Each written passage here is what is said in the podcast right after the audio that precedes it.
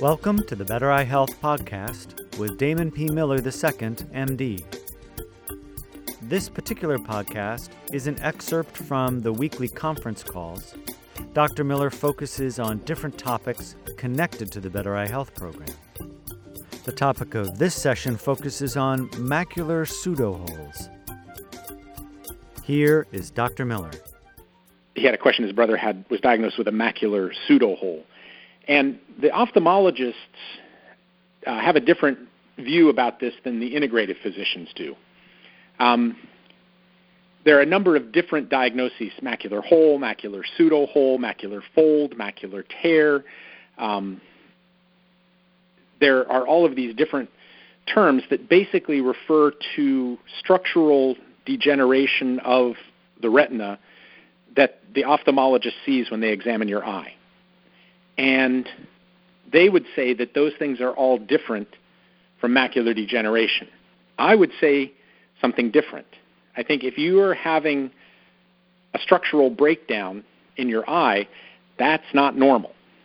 And very often I have people come in, they have a you know, a clear diagnosis of macular degeneration, and it began years before with doctors noticing structural problems with their retina.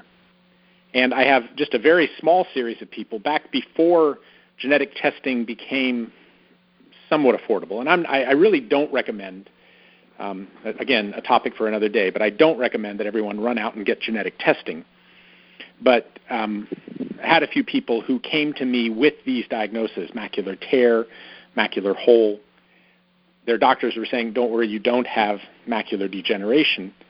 Um, but we did you know, they, they had the means to pay for what was then pretty much a research test.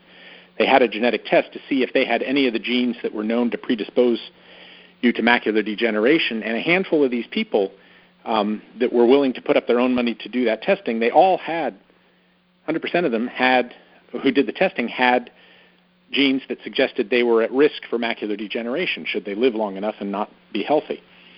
So I, uh, you know, I tend to get concerned if someone has a physical breakdown of the structure of their retina because, like I say, that's that's not normal, and you want to be doing a program to care for the health of your retina. You need, you need to be doing the full Better Eye Health program? Maybe not, but you need to be mindful of that. Tune in for more podcasts and other presentations. Go to www.bettereyehealth.com. There is hope for sight.